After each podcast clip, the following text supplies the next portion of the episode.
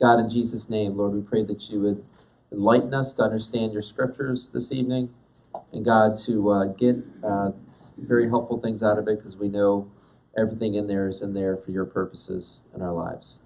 So, God, we seek them out and we pray that you would bless us, that your presence would be felt by all of us here tonight, and that this would just be a, a great room, Lord, for your kingdom, your purposes, for your people to, to draw closer to you. So, uh, have your way, we pray in Jesus' name. Amen. Okay. So, we uh, we talked about Jeroboam Rehoboam uh, last week, and who remembers who the northern king is?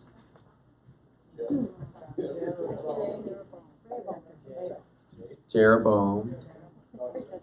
And Rehoboam's king of the south. What what nation is the northern kingdom? Israel, the southern Judah. Okay. All right. Now, guys, if you struggle with that, then this is not your night for this stuff. Okay. So uh, here we go. All right. So here's the thing. I'm going to read chapters 15 and 16 straight through. I'll make a couple comments here and there. And when I look up, if you're still here, then we'll talk about it. Okay. Um, uh, there's definitely something to get out of this at the end, but you have to see the rhythm. You have to see what the author's doing with how he wrote these chapters because it says as much as any commentary can say just how he wrote it. So here we go. 1 Kings 15. In the 18th year of King Jeroboam, the son of Nebat, Abijam, the king of Ju- became king over Judah. He reigned three years in Jerusalem. His mother's name was Maacah, the granddaughter of Abishalom, who is Absalom. That's just another rendering of Absalom. And he walked in all the sins of his father, which he had done before him. His heart was not loyal to the Lord his God, as was the heart of his father David. Nevertheless, for the sake, for David's sake, the Lord his God gave him a lamp in Jerusalem by setting up his son after him and by establishing Jerusalem. So, first of all, you can just quickly see that God is faithful even when we're not, right? God, for David's sake, even though um, even even though Abijam does not deserve uh, to be king, he's going to uh, make God very upset with him. Uh, for David's sake, the Lord gives him a lamp in Jerusalem by setting up his son after him and by establishing Jerusalem, because David did what was right in the eyes of the Lord and did not turn aside from anything that he commanded him all the days of his life, except the matter of Uriah the Hittite. That's kind of an understatement there, right? I'll accept that. accept that, yeah. And there was war between Rehoboam and Jeroboam all the days of his life. Now the rest of the acts of Abijam and all that he did, are they not written in the books of the chronicles of the kings of Judah? Now I love that because it's saying, aren't there other sources that tell the same story? Okay, that's always a, a great mark of um, historical reality, right? It's saying there's other sources here. And there was war between Abijam and Jeroboam. So Abijam rested with his fathers, and they buried him in the city of David. Then Asa, his son, reigned in his place. So, so far we've had in the southern kingdom of Judah, we've had Rehoboam. Now here was Abijam, and now we come with Asa. So he's which he's the third king, correct? Okay, there's always something unique about the third occurrence in the in the Bible. So here it says, uh, in the 20th year of Jeroboam, king of Israel, Asa became king over Judah, and he reigned 41 years in Jerusalem. His grandmother's name was Maacah, the granddaughter of Abishalom. Asa did what was right in the eyes of the Lord, as did his father David. So the third occurrence is usually a sign of life. And here you get the third king of Judah, and finally you get somebody spoken of positively. It's a sign of life coming to Judah here.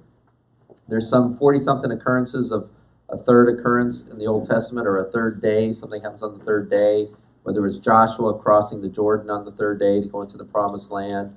Um, Abraham seeing the place where he's to sacrifice his son on the third day as they approach that mountain. And it's always this idea of something new coming. And what is that preparing your heart for? There's going to be new life given on the third day on a Sunday morning. Um, at three days of Jesus being in the tomb. So God's kind of preparing your hearts for that event through these third day occurrences.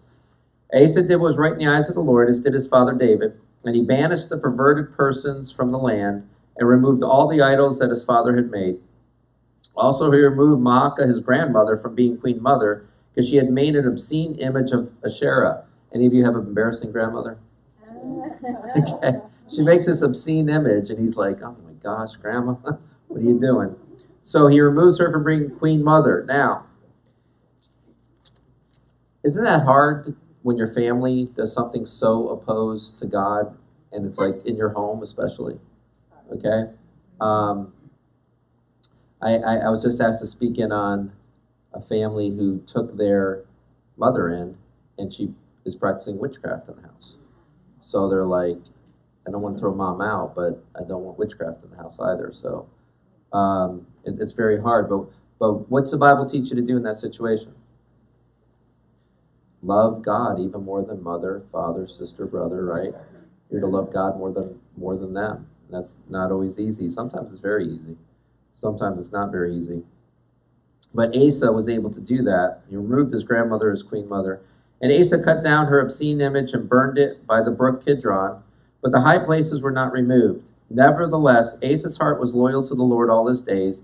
He also brought into the house of the Lord the things which his father had dedicated, and the things which he himself had dedicated, silver and gold and utensils.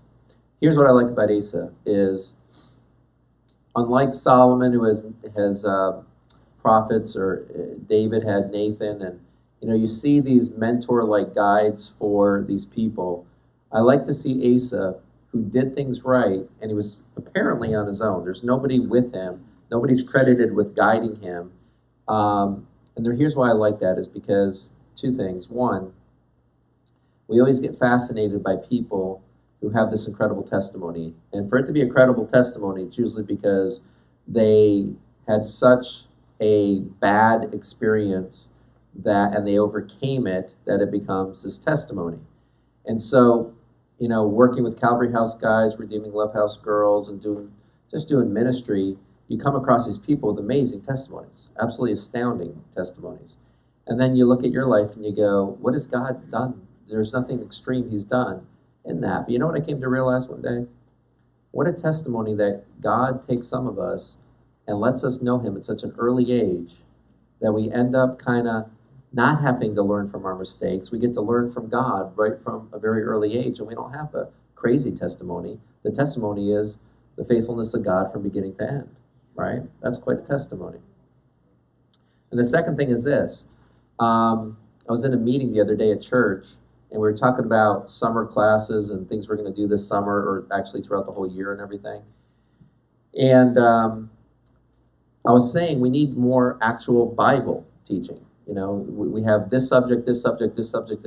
Every topic you can cover is going to be covered. And I said, but I figured those things out not by taking topical, t- I figured them out just by studying this through and through. And there's a wisdom that comes with studying this that allows you to speak in on those things without actually being taught those actual things. You actually get the mind of God when you're reading His Word uh, consistently. And and one of them, somebody in the meeting said, "Well, who, you know, who uh, who mentored you?" And I said, "Nobody." They're like, "How long you been saved? Almost thirty years. Nobody's mentored you? No, not one person. Not one person's ever sat me down, poured into my life spiritually, done all these things, and uh, it, it, except for Jesus. Jesus mentored me day after day after day after day after day." And um, I think we underestimate. I think we use as excuses things like, you know, there's nobody pouring into my life, or there's, um, uh, you know, uh, I, am not studying the Bible because I'm I'm taking this class or this class or this parenting or this whatever. Receive the mind of God through the Word of God, and then see how that wisdom guides you in all other things. That's why I like Asa. He's kind of standing on his own two feet, and his legacy is he's doing things right and he's pleasing God. 16. Now there was a war between Asa and Baasha, king of Israel, all their days. And Baasha, king of Israel, came up against Judah and built Ramah, that he might let none go out or come in to Asa, king of Judah. Then Asa took all the silver and gold that was left in the treasuries of the house of the Lord and the treasuries of the king's house, and delivered them into the hand of his servants. And King Asa sent them to Ben Hadad, the son of Tabrimmon, the son of Hezion, king of Syria, who dwelt in Damascus, saying, Let there be a treaty between you and me, as there was between my father and your father. See, I have sent you a present of silver and gold. Come and break your treaty with Baasha, king of Israel, so that he will withdraw from me. Now, I'm taking a class on, on Isaiah right now, and and we have to seriously dig into that book like very intently. I spent at least six hours today doing about four or five chapters uh, of Isaiah. And um, one of the things you see in there is God completely frustrated over the things that kings trust in, besides him. They, they make these alliances that you just saw Asa make. He's given silver and gold to the king of Syria to say, hey, I'm having problems with Israel. Right now you're allied with Israel. Why not? Here's some silver and gold, be allied with me. And you're going to see the king of Assyria break ties with Israel and immediately come and, and oppose Israel for Judah's sake. Money just turns uh, their loyalties just like that. So, what delivered King Asa from trouble with uh, with um, Israel? Money, right? Is that what you're to rely on? You're not to rely on that. So, um, silver and gold became his deliverer. Silver and gold became his idol uh, in this situation. And uh, in First Chronicles chapter 16, starting verse 7, it says, And at that time Hanani the seer came to Asa, king of Judah, the same king, and said to him, Because you have relied on the king of Syria, it's talking about what we just read in 1 Kings 15, because you relied on the king of Syria and have not relied on the Lord your God, therefore the army of the king of Assyria has escaped from your hand. Were the Ethiopians and the Lubim not a huge army with very many chariot and horsemen? horsemen? Yet because you relied on the Lord, he delivered them into your hand. So he's saying, I've already shown you when you count on me, I can deliver you from huge armies. So why did you go pay um, the Assyrians to protect you? For the eyes of the Lord run to and fro throughout the whole earth to show himself strong on behalf of those whose heart is loyal to him. In this you have done foolishly. Therefore, from now on you shall have wars. Then Asa was angry with the seer and put him in prison, for he was enraged at him because of this. And Asa opposed some of the peoples at that time. Okay, so directly uh, opposed to trusting God uh, is what he did. All right, verse 20. So Ben Hadad heeded King Asa and sent the captains of his armies against the cities of Israel. He attacked Ijon, Dan, Abel, Beth Maacah, and all Chinneroth with all the land of Naphtali. Now it happened when Baasha heard it that he stopped building Ramah and returned to Tirzah. Then King Asa made a proclamation throughout all Judah. None was exempted. And they took away the stones and timber of Ramah, which Baasha, Baasha had used for building. And with them the king, uh, King Asa built Geba of Benjamin and Mizpah. Then all the the, the rest of all the acts of Asa, all his might, all that he did, and the cities which he built, are they not written in the book of the Chronicles of the kings of Judah? But in the time of his old age he was diseased in his feet. So Asa rested with his fathers, and was buried with his fathers in the city of David his father. Then Jehoshaphat, his son, reigned in his place. Now Nadab, the son of Jeroboam, became king over Israel in the second year of Asa, king of Judah, and he reigned over Israel two years. So you see that the, the timeline is how the author does things. He's saying, so here's Jeroboam that reigned 20 years. And while he's reigning, here's some various southern kings of Judah that are reigning during his reign. And here's, uh, in this year of his reign, you got this king. Then in this year of his reign, you got this king. And, and then they, they flip and say, now in this year of the reign of the king of Judah, this king in Israel's reigning. So you got to kind of just kind of follow it that way. So, um, uh, 26, he did evil in the sight of the Lord, this is Nadab, and walked in the way of his father, and in his sin which he had made Israel sin. Then Baasha, the son of Ahijah. Now, Ahijah, there's a prophet named Ahijah that told Jeroboam, You're going to be king of Israel. That was a few chapters ago. This is a different Ahijah. Then Baasha, son of Ahijah of the house of Issachar, conspired against him, and Baasha killed him at Gibbethon which belonged to the Philistines, while Nadab and all Israel laid siege to Gibbethon. Baasha killed him in the third year of Asa king of Judah and reigned in his place. And it was so, when he became king, that he killed all the house of Jeroboam. He did not leave to Jeroboam anyone that breathed, until he had destroyed him, according to the word of the Lord which he had spoken by his servant Ahijah the Shilonite. That's the prophet from Solomon because of the sins of Jeroboam, which he had sinned, and by which he had made Israel sin, because of his provocation with which he had provoked the Lord, the God of Israel, to anger. And if you just go back a couple chapters or one chapter to chapter 14, verse 10, there you get Ahijah saying, I will bring disaster on the house of Jeroboam. I'll cut off from Jeroboam every male in Israel. Remember the gross language that went with that? Okay. And now that's the fulfillment of it right here. Um, done, done here uh, by Nadab. Now, the rest of the acts of Nadab and all that he did, are they not written in the books of the Chronicles of the kings of Israel? And there was war between Asa and Baasha, king of Israel, all their days. In the third year of Asa, king of Judah, Baasha, the son of Ahijah, became king over all Israel in Tirzah and reigned 24 years. He did evil in the sight of the Lord and walked in the way of Jeroboam and in his sin by which he had made Israel sin. Chapter 16. Then the word of the Lord came to Jehu, the son of Hanani, against Baasha, saying, Inasmuch as I lifted you out of the dust and made you ruler over my people Israel, and you have walked in the way of Jeroboam, and have made my people Israel sin, to provoke me to anger with their sins, surely I will take away the posterity of Baasha and the posterity of his house, and I will make your house like the house of Jeroboam the son of Nebat. The dog shall eat whoever belongs to Baasha and dies in the city, and the birds of the air shall eat whoever dies in the fields. Remember that language from last time? Okay. Now, the rest of the acts of Baasha, what he did and his might, are they not written in the book of the Chronicles of the kings of Israel? So Baasha rested with his fathers and was buried in Tirzah. Then Elah his son reigned in his place. And so the word of the Lord came by the prophet Jehu, the son of Hanani, against Baasha and his house, because of all the evil that he did in the sight of the Lord, and provoking him to anger with the work of his hands, and being like the house of Jeroboam, and because he killed him. Hang in there. In the 26th year of Asa, king of Judah, Elah the son of Baasha became king over Israel and reigned two years in Tirzah. Now his servant Zimri, commander of half his chariots, conspired against him as he was in Tirzah, drinking himself drunk in the house of Arza, steward of his house in Tirzah.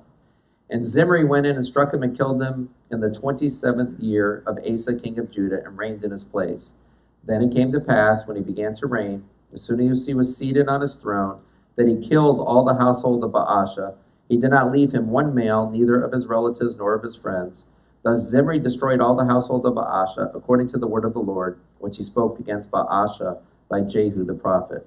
For all the sins of Baasha and the sins of Elah his son, by which they had sinned, and by which they had made Israel sin, and provoking the Lord God of Israel to anger with their idols. Now the rest of the acts of Elah and all that he did, are they not written in the books of the chronicles of the kings of Israel? in the 27th year of Asa king of Judah, Zimri had reigned in Tirzah seven days, and the people seven days he reigned. And the people were encamped against Gibbethon, which belonged to the Philistines. Now the people who were encamped heard it, said, Zimri has conspired and also has killed the king. So all Israel made Omri, the commander of the army, king over Israel that day in the camp.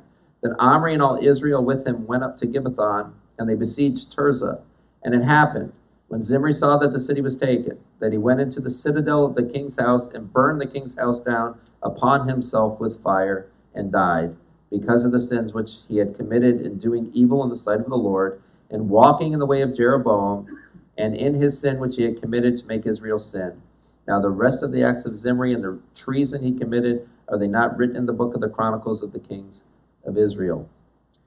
Then the people of Israel divided into two parts. Half of the people followed Tibni the son of Ginath to make him king, and half followed Omri. But the people who followed Omri prevailed over the people who followed Tibni the son of Ginath. So Tibni died and Omri reigned. In the thirty first year of Asa king of Judah, Omri be, became king over Israel and reigned 12 years. Six years he reigned in Tirzah, and he bought the hill of Samaria from Shemer for two talents of silver. Then he built on the hill and called the name of the city which he built Samaria. after the name of Shemer, the owner of the hill. Omri did evil in the eyes of the Lord, and did worse than all those who were before him. For he walked in all the ways of Jeroboam the son of Nebat, and in his sin which he had made Israel sin, provoking the Lord of God to of his, the God of Israel to anger with their idols. Now the rest of the acts of Omri which he did, and the might that he showed, are they not written in the books of the chronicles of the kings of Israel? So Omri rested with his fathers, was, was buried in Samaria. Then Ahab his son reigned in his place. In the thirty eighth year of Asa king of Judah, Ahab the son of Omri became king over Israel. And Ahab the son of Omri reigned over Israel in Samaria twenty two years. Now Ahab the son of Omri did evil in the sight of the Lord more than all who were before him. And it came to pass, as though it had been a trivial thing for him to walk in the sins of Jeroboam the son of Nebat, that he took as wife Jezebel, the daughter of Ethbaal, king of the Sidonians, and he went and served Baal and worshipped him.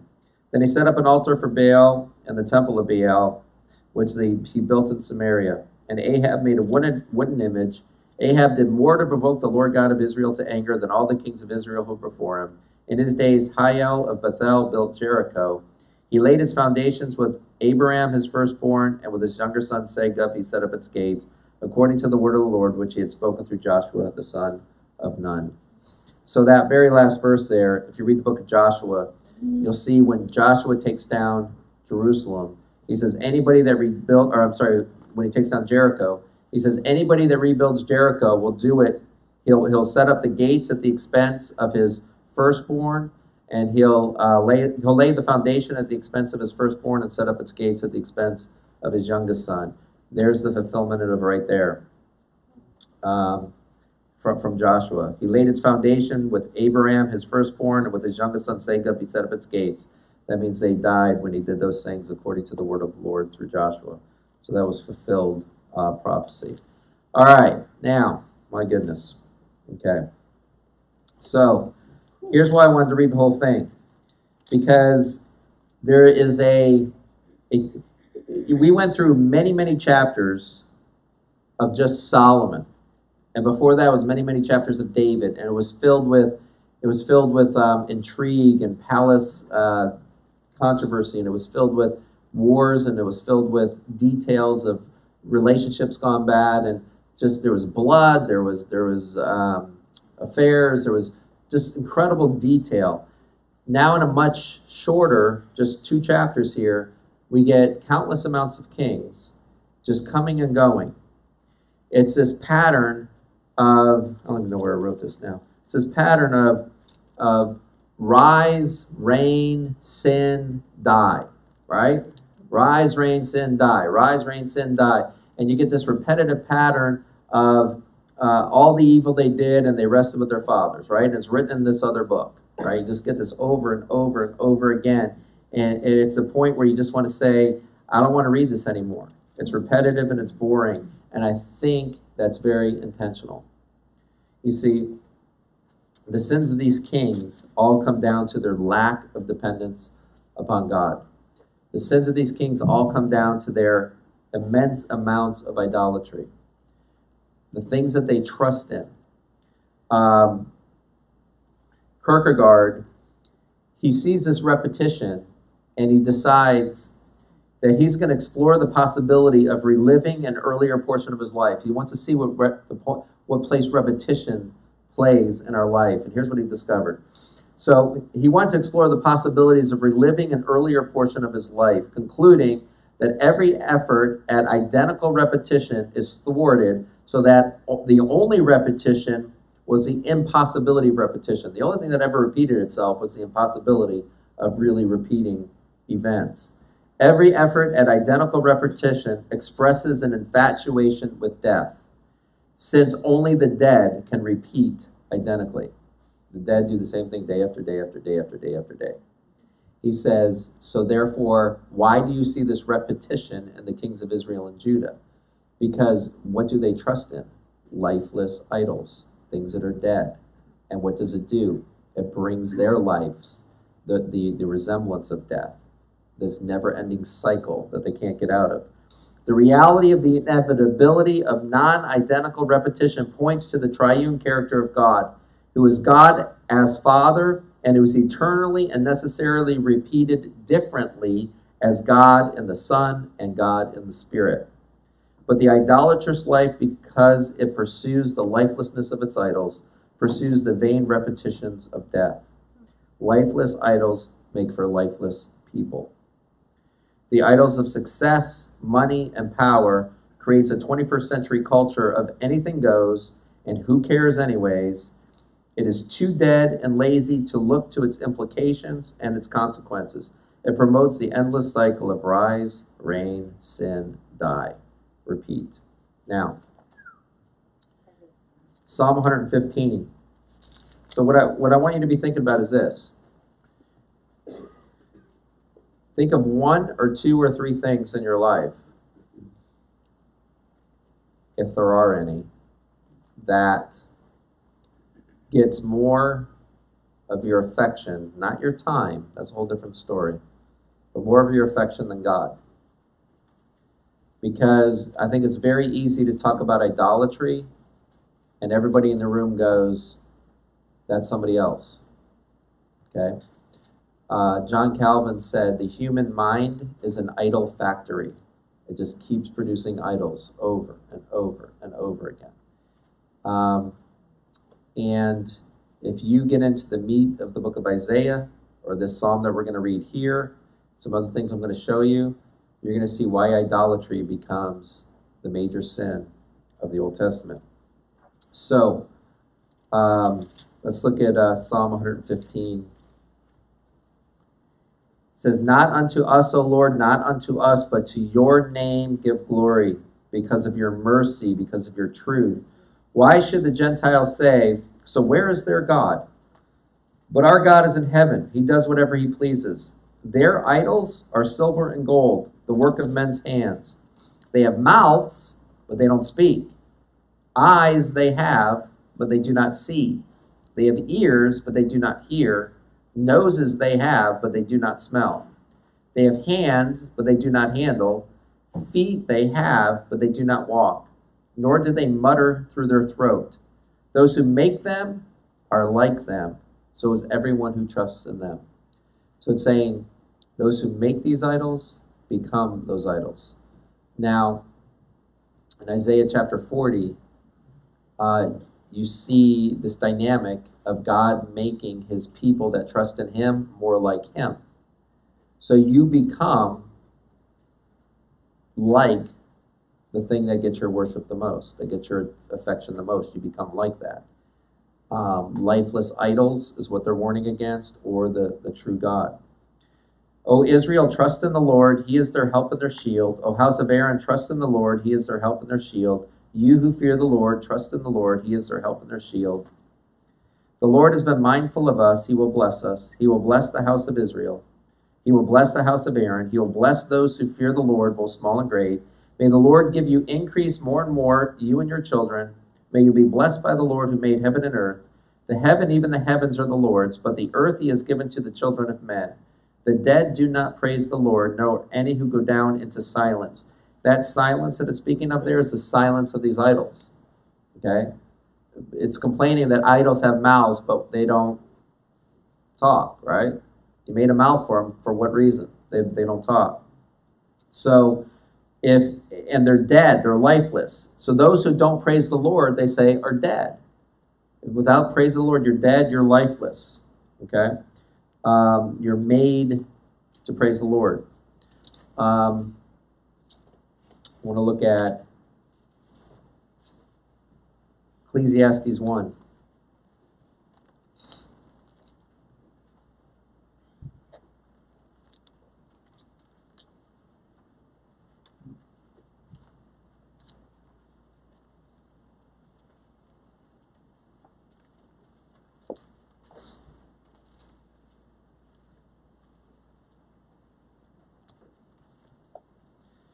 Ecclesiastes 1, I want to look at uh, the first nine verses.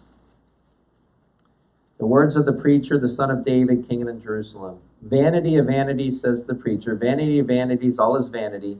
What profit has a man from all his labor which he toils under the sun? One generation passes away, another generation comes, but the earth abides forever. The sun also rises and the sun goes down, and hastens to the place where it arose. The wind goes toward the south and turns around to the north. The wind whirls about continually and comes again on its circuit. All the rivers run into the sea, yet the sea is not full. To the place from which the rivers come, there they return again. All things are full of labor, man cannot express it. The eye is not satisfied with seeing, nor the ear filled with hearing. That which has been is what will be, that which is done is what will be done, and there is nothing new under the sun.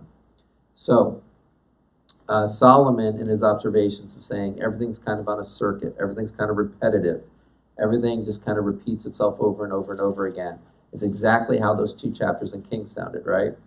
It was just rep- repetition, one after the other, after the other, after the other. Where is Solomon's attention when he writes this?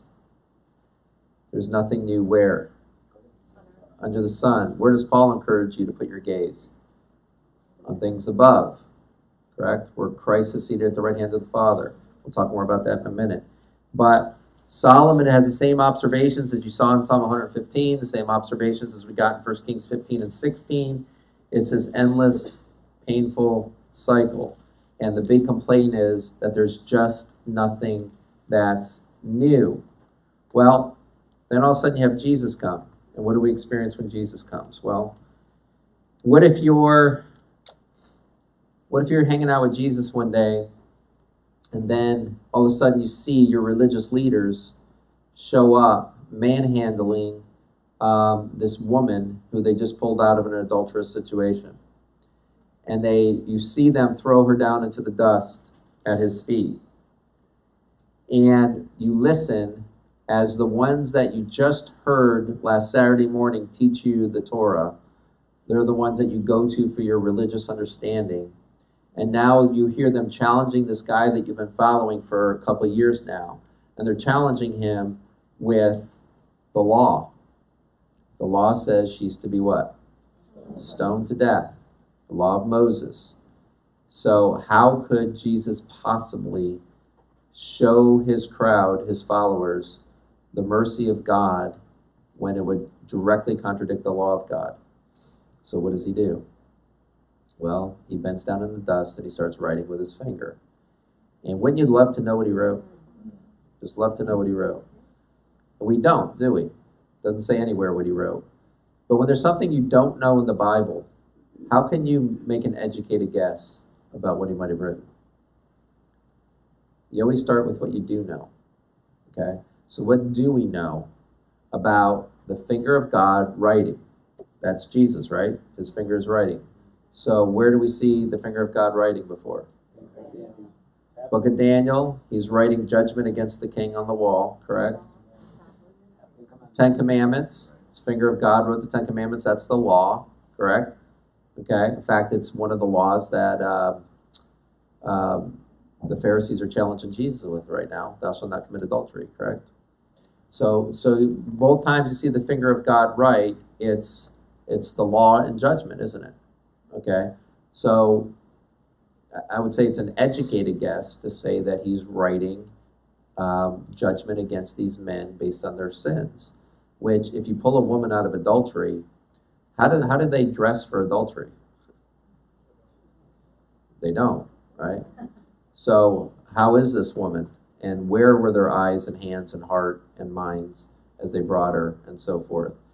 And um, how did they know she was committing adultery? You know, spying, um, you know, whatever the case may be, entrapment. So, he's writing something in the, in the dust that makes him then be able to say, you who are without sin, cast the first stone. And apparently they just read their own conviction. So the Bible says one by one they start dropping their stones and leaving. And Jesus asked her, Where are your accusers? And she looks and she says she has none.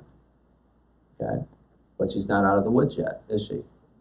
Because what's the standard of her making it out of there alive? There has to be somebody without sin to rightfully stone her. And guess who she's alone with now? The one who's without sin, who can rightfully stone her to death. And so it's remarkable when he says, And neither do I accuse you. It's very transformational. It's resetting the entire understanding of the law right there, isn't it? So, Jesus doesn't go by these repeated cycles, does he? He doesn't go by the um, um, understanding that you get just by looking under the sun. He has a divine creativity that allows him to see to the heart and deal with people for who they are, not just what they've done. So, do you think that woman would say there's nothing new under the sun like Solomon? Or is she somebody that's been made new? In fact, what does Jesus say about her newness? It's, you just got caught in tremendous sin, and now be a woman who goes and sins no more. Isn't that new? Okay. Um, what about the Samaritan woman of John 4? Okay. She uh, shows up, five husbands, currently living out of wedlock with a sixth, and leaves there as a uh, cleansed and purified and true uh, bride of Jesus Christ, right? Um, becomes an evangelist that day. And it's been talked about probably every single day since then for the whole rest of human history. So, um, are things made new for her? Of course. Okay. Uh, what about Mary Magdalene? Who was she when we meet her? She was a demoniac. Okay? Jesus said there's one condition of a person that's worse than all others. What was that? Seven demons in you. How many people do we get with seven demons? We don't know how many the Legion guy had, but we know Mary Magdalene had seven demons. The worst condition of a person. Does Jesus leave her like that, or she made brand new? Okay? She becomes the only eyewitness to the resurrection, and all of the credibility of the of the resurrection is only on her shoulders for a period of time, where no other person in the first century would trust a woman with that testimony. Jesus did. So I love when the Bible says that uh, when when people say the Bible is anti-woman, it is groundbreaking with women. It, it, there are events that happen for women there that never happened in the world, and it's at, always at the hands of Jesus or Paul, always. Um, so then in Second Corinthians, let me share with you this from, from the Apostle Paul, chapter 5. And here's where I want to kind of. Actually, let's first go to Isaiah 44. I want to finish with Second Corinthians. Let's go to Isaiah 44. Starting in verse 9.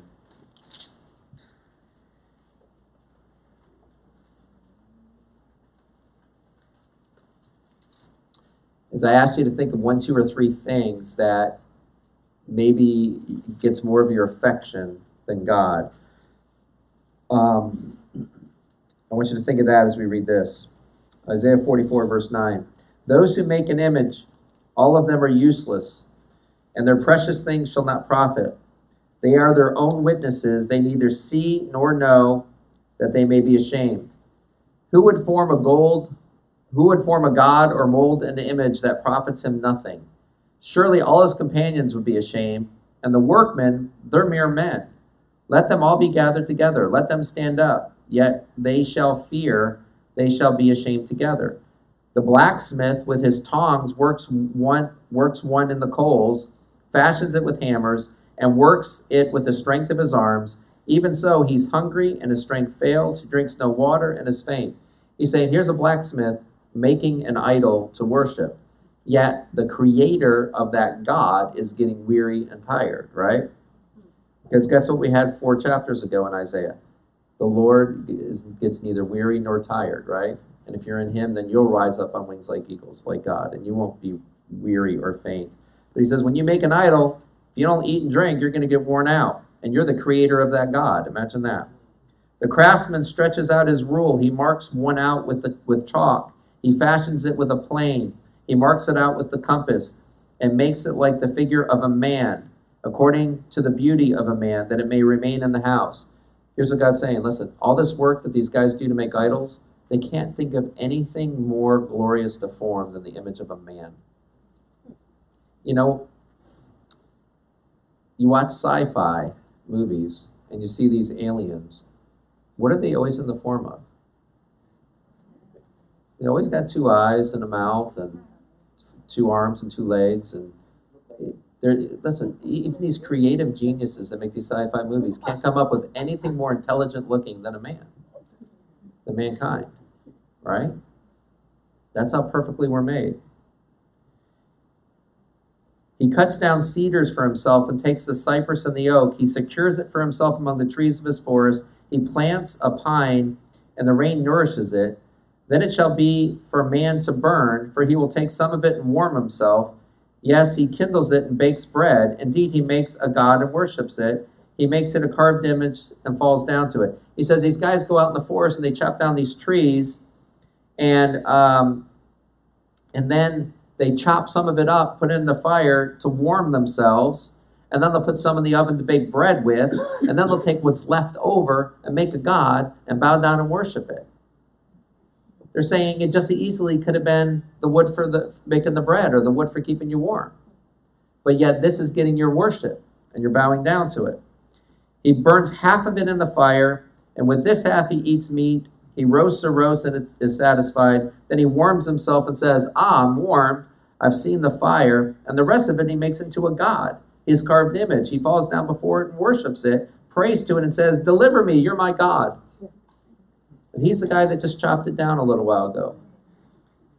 Baked bread with some of it, kept himself warm with some of it, and then makes an idol and bows down to it. Now, you're laughing because you're saying, I would never do that.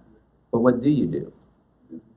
What do you do that God would literally mock and say, Where's your trust been? Okay? When you're in this situation, who did you go to first? You post it on Facebook and let everybody know? Did you talk to a family member about it? Where was God in the whole equation? Okay, what's your first instincts? Okay, trust in God or trust in, in man? They do not know nor understand. He has shut their eyes so they cannot see, and their hearts so they cannot understand. He's talking about the idol makers here. And what did he just listen to what it says? God shuts the idol makers' eyes so they can't see, and their hearts so they can't understand. He's making them like their idol, isn't he? The idol can't see. The idol has no heart of understanding. You're gonna be like the thing that gets your affection and attention. What you trust in, you become. What you trust in, you become. And no one considers in his heart, nor is there knowledge nor understanding to say, I burned half of it in the fire, and I've also baked bread on its cold. I've roasted meat and eaten it. And shall I make the rest of it an abomination? Shall I bow down before? Should I bow down before a block of wood? He says nobody even considers that. Nobody even considers the idols that you have. And that's why I said I want you to think of a couple things that get your affection and attention. Not your time, because our, our time is different, right? Time, you've got to do certain things during the day. Okay? But those things that you're doing during the day that take so much time, you should be doing unto the Lord, the way the Lord would have you do those things. That's how you set your affections on God, even though you can't give Him the time that you have to give other things. You can still rightly have Him as the supreme affection of your life if you simply are doing the things that take your time as unto the Lord, as an act of worship. He feeds on ashes. A deceived heart has turned him aside and he can't deliver his soul, nor say, Is there not a lie in my right hand? So he feeds on ashes. He's saying, Listen, he just as easily could have been worshiping the ashes as the, the God that's in front of him right now. And this is a thing that he holds in his right hand that he's asking to deliver him. So um, uh, that, that's the ridiculousness of it. Now let's go to the next chapter, chapter 45. God says this is what people like to do. And then uh, Let's look at Isaiah 45, what he has to say. Thus says the Lord to his anointed, to Cyrus, whose right hand I have held. Now, Cyrus is not born yet, by the way, when Isaiah writes this. He's just like he did with uh, Josiah the king. He names Josiah to be a king in the future before he's ever born and names him. He now names Cyrus before Cyrus is born to deliver the Israelites out of Babylonian captivity. So when when uh, the Babylonians get freed, he names Cyrus as the guy that's going to do it. Uh, to subdue nations before him and loose the armor of kings, to open before him the double doors so the gates will not be shut. I will go before you and make the crooked places straight. I will break in pieces the gates of bronze and cut the bars of iron. In other words, when God comes to deliver, he's going to have no obstacles. You know that song, uh, what is it, Reckless Love? Is that what it's called? One of your favorites? Um, no obstacles, right? He'll break down all barriers to get to you. That's what this is saying here. I will give you the treasures of darkness and hidden riches of secret places, that you may know that I, the Lord, who call you by your name, am the God of Israel. For Jacob, my servant's sake, and Israel, my elect, I have even called you by your name. I have named you, though you have not known me. He's talking about the future Cyrus. I am the Lord, and there is no other. There is no God besides me. This is right after his talk on idols, correct? Now listen to what he's saying. I will gird you, though you have not known me, that they may know from the rising of the sun to its setting that there is none besides me. I am the Lord, and there is no other. Is he trying to make a point? I form the light and create darkness. Is there any other state to be in than light or darkness? So he says, every condition you've been in has been me. Okay? I make peace and create calamity. Boy, do people struggle with that one. If your Bible has the word evil instead of calamity, it's a bad translation. The word is not evil, it's calamity. And this is speaking of all of the calamity that God has brought on Israel and Judah and Edom. If you read the previous 44 chapters, you'll see judgment on all these nations and the calamity that came upon them. God saying, I did that. Okay, I'm doing that. I, the Lord, do all these things. Rain down, you heavens from above, and let the skies pour down righteousness. Let the earth open. Let them bring forth salvation, and let righteousness spring up together. I, the Lord, have created it. Woe to him who strives with his maker. Let the potsherds strive with the potsherds of the earth. He's saying, Woe to him who actually strives with me. Listen, I know we feel freedom to say, I'm struggling, I'm suffering, I'm but to strive against God is to say, I question you. Okay, not it's, it's okay to cry out and say you're struggling and stuff, but the question that he's good, the question that he could be righteous in what you're dealing with, that he's saying, let the potsherds strive with the potsherds. You know, it's the clay and the potter. The potsherds are the broken pottery. He's saying, let them question each other, but there's no room to question me, he's saying. Shall the clay say to him who forms it, What are you making? Or shall your handiwork say, He has no hands? Woe to him who says to his father, What are you begetting? Or to the woman, What have you brought forth? He's saying, when you question God like that, it's like your kid saying to you, What did you make? What did, what did you beget? Okay? Thus says the Lord, the Holy One of Israel and his Maker Ask me of things to come concerning my sons and concerning the work of my hands, you command me. I have made the earth and created man on it. I, my hands, stretched out the heavens, and all their host I have commanded. I have raised him up in righteousness, and I will direct all his ways. See, Israel here, when they hear that Cyrus, a Syrian, I'm sorry, a Persian, is going to deliver them from the hands of Babylon, God is predicting their frustration. Why are you taking one of our enemies to deliver us from another enemy? And so he's saying, Trust me on this. Okay, don't don't challenge me. Let's trust. trust. I, he's saying, I raised up Cyrus in righteousness, and I will direct all his ways. He shall build my city and let my exiles go free, not for price nor reward, says the Lord of hosts. Thus says the Lord, the labor of Egypt, the merchandise of Cush, and the Sabeans, men of stature, shall come over to you, and they shall be yours. So these enemies of yours are going to serve you. They shall walk behind you. They shall come over in chains, and they shall bow down before you. They will make supplication to you, saying, Surely God is in you, and there is no other. And that what he's trying to tell Israel now is, I'm the Lord, and there is no other. That's what he's trying to say this chapter, right? He's saying, I'm going to do such a work that your enemies are going to say this Your God's God, and there is no other. He's saying they're going to get it when I do this work. Truly, you are God who hide yourself, O God of Israel, the Savior. They shall be ashamed and also disgraced, all of them. They shall go into confusion together who are makers of idols. Back to that. Israel shall be saved by the Lord with an everlasting salvation. You shall not be ashamed or disgraced forever and ever. For thus says the Lord who created the heavens, who is God, who formed the earth and made it, who has established it, who did not create it in vain, who formed it to be inhabited. Now, I use that in apologetics all the time because people say, if, if your God is real, why did he make such a huge universe with millions of stars and tons of planets and all this, and our tiny little speck that you would never find, if you got lost in space, you would never find the Milky Way anywhere yet the Earth. Okay, it's too, too tiny. So why is this God's affection on this tiny dust particle in, in space? Well, here, and, and we see no life anywhere else. It says God formed the earth to be inhabited. He didn't form several places. It's the earth I formed to be inhabited. I mean, if you just think about it, what's the closest planet to us? Mars?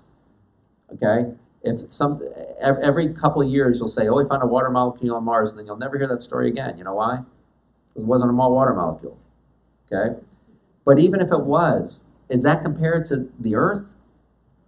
It's three quarters water. It's teeming with life everywhere. The oceans are just massively packed with life after life. The land is packed with life after life. And if that's not enough, the air is packed with life after life. We have life everywhere, whether it's animals or people or whether it's plants and vegetation. And I can never understand how a non believer can justify how carrots and peas and potatoes grow on the same planet that people who need to eat peas and carrots and potatoes are on. That is so lucky. Right? Okay? How did it all come to the tiny dust particle called the earth and nowhere else? Right here. God formed the earth to be inhabited. Doesn't it look like it? I thought you'd be saying yes, yes, yes. But, all right. I am the Lord, and there is no other. I have not spoken in secret in a dark place of the earth. I did not say to the seed of Jacob, Seek me in vain. I, the Lord, speak righteousness. I declare things that are right. Assemble yourselves and come. Draw near together. You who have escaped from the nations. They have no knowledge, who carry the wood of their carved image and pray to a God that cannot save. Tell and bring forth your case. Yes, let them take counsel together. Who has declared this from ancient times? Who has told it from that time? Have not I the Lord? He's saying, I've revealed this from day one to all of us, all of us. And there is no other God besides me. How many times has he said that? Okay?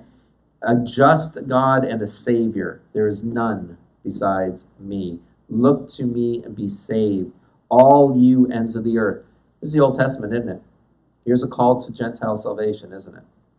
God had Gentiles in mind from, from the very beginning. For I am God and there is no other. I have sworn by myself. Don't you love his predicament that he can't swear to anything else but himself? Okay. The word has gone out from my mouth in righteousness and shall not return. That to me every knee shall bow and every tongue shall take an oath. Now listen. Here's why I wanted to get to that point. How many times he said that I am the Lord and there is no other? And now he says, I swear by my very name. I take an oath by my very name. What? That to me every knee will bow and every tongue take an oath. Here's how Paul says it. Um, have this attitude that was also found in Christ Jesus. That, okay, my memory just left. Let me look it up. It's Philippians chapter 2. Have this mind in you that was also in Christ Jesus, who, being in the very nature of God himself, did not consider his equality with God something to be grasped, but he made himself of no reputation, taking the form of a bondservant, and coming in the likeness of men, and being found in appearance as a man, he humbled himself and became obedient to the point of death, even the death of the cross. Therefore, God has also highly exalted him, gave him the name that's above every name, that in the name of Jesus, God says, I take an oath. Because there is no, I am God and there is no other. And I take an oath on my very name that to me every knee will bow. What does Paul say? The name of Jesus, every knee will bow in heaven and on earth and under the earth. And every tongue will confess. That's the version of every tongue will take an oath that Jesus is Lord. Okay? Um, Jesus is the God of Isaiah 45 saying, I am the Lord and there is no other. That's Jesus saying that. Okay? And he says, Every knee will bow to me. He says it in Isaiah 45, he says it in Philippians 2. Okay? Now, let's finish in 2 Corinthians. So, the repetitious life sapping um, work of idols in your life. Anything that's not God. Okay? It makes you dead like them, correct? It makes you without life in yourself.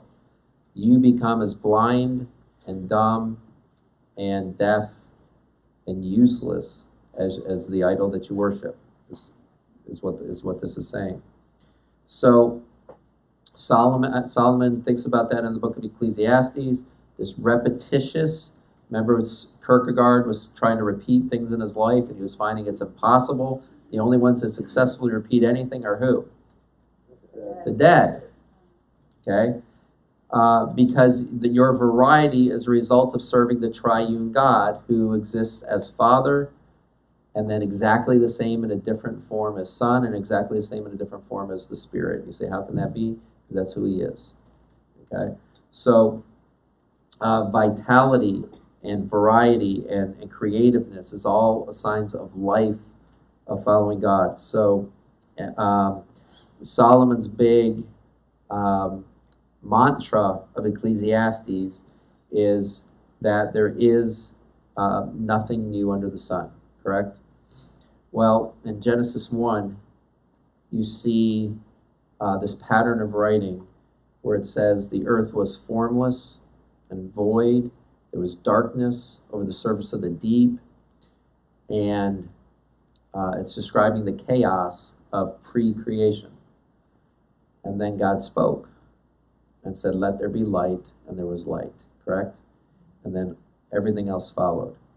Well, Paul picks up on that and realizes that you were once in darkness, is one of his teachings, um, making you uh, void of the Spirit, formless and void of the Spirit. And uh, um, and in Genesis 1, it said the Spirit was hovering over the waters, right? So there's this movement of the Spirit right before creation starts and light appears. Well, Paul says the Spirit moves in you. Romans 10 9 says the word is spoken, God said, and then you became the light of the world, right? So, in other words, you're exactly the pattern of creation, going from formlessness and void, where you stay when you worship idols, to uh, being alive. And so and Paul sees this pattern. What does he say? Therefore, if anyone is in Christ, he is a new creation. Okay? Uh, there's nothing new under the sun. How does that get rebuked? You look at a room full of saved people, and every one of you is new. Every one of you is a new creation of God. Each one of you.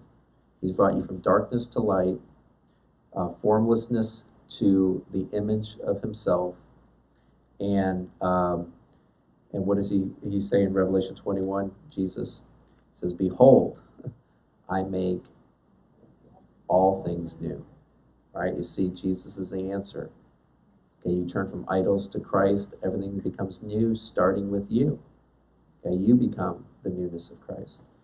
Um, so uh, I would urge you this week until we meet again, just to um, consider how you do work, consider how you do free time, consider how you do um, parenting, siblings, how you do whatever you do, and and see if God has a primary position in all of those relationships.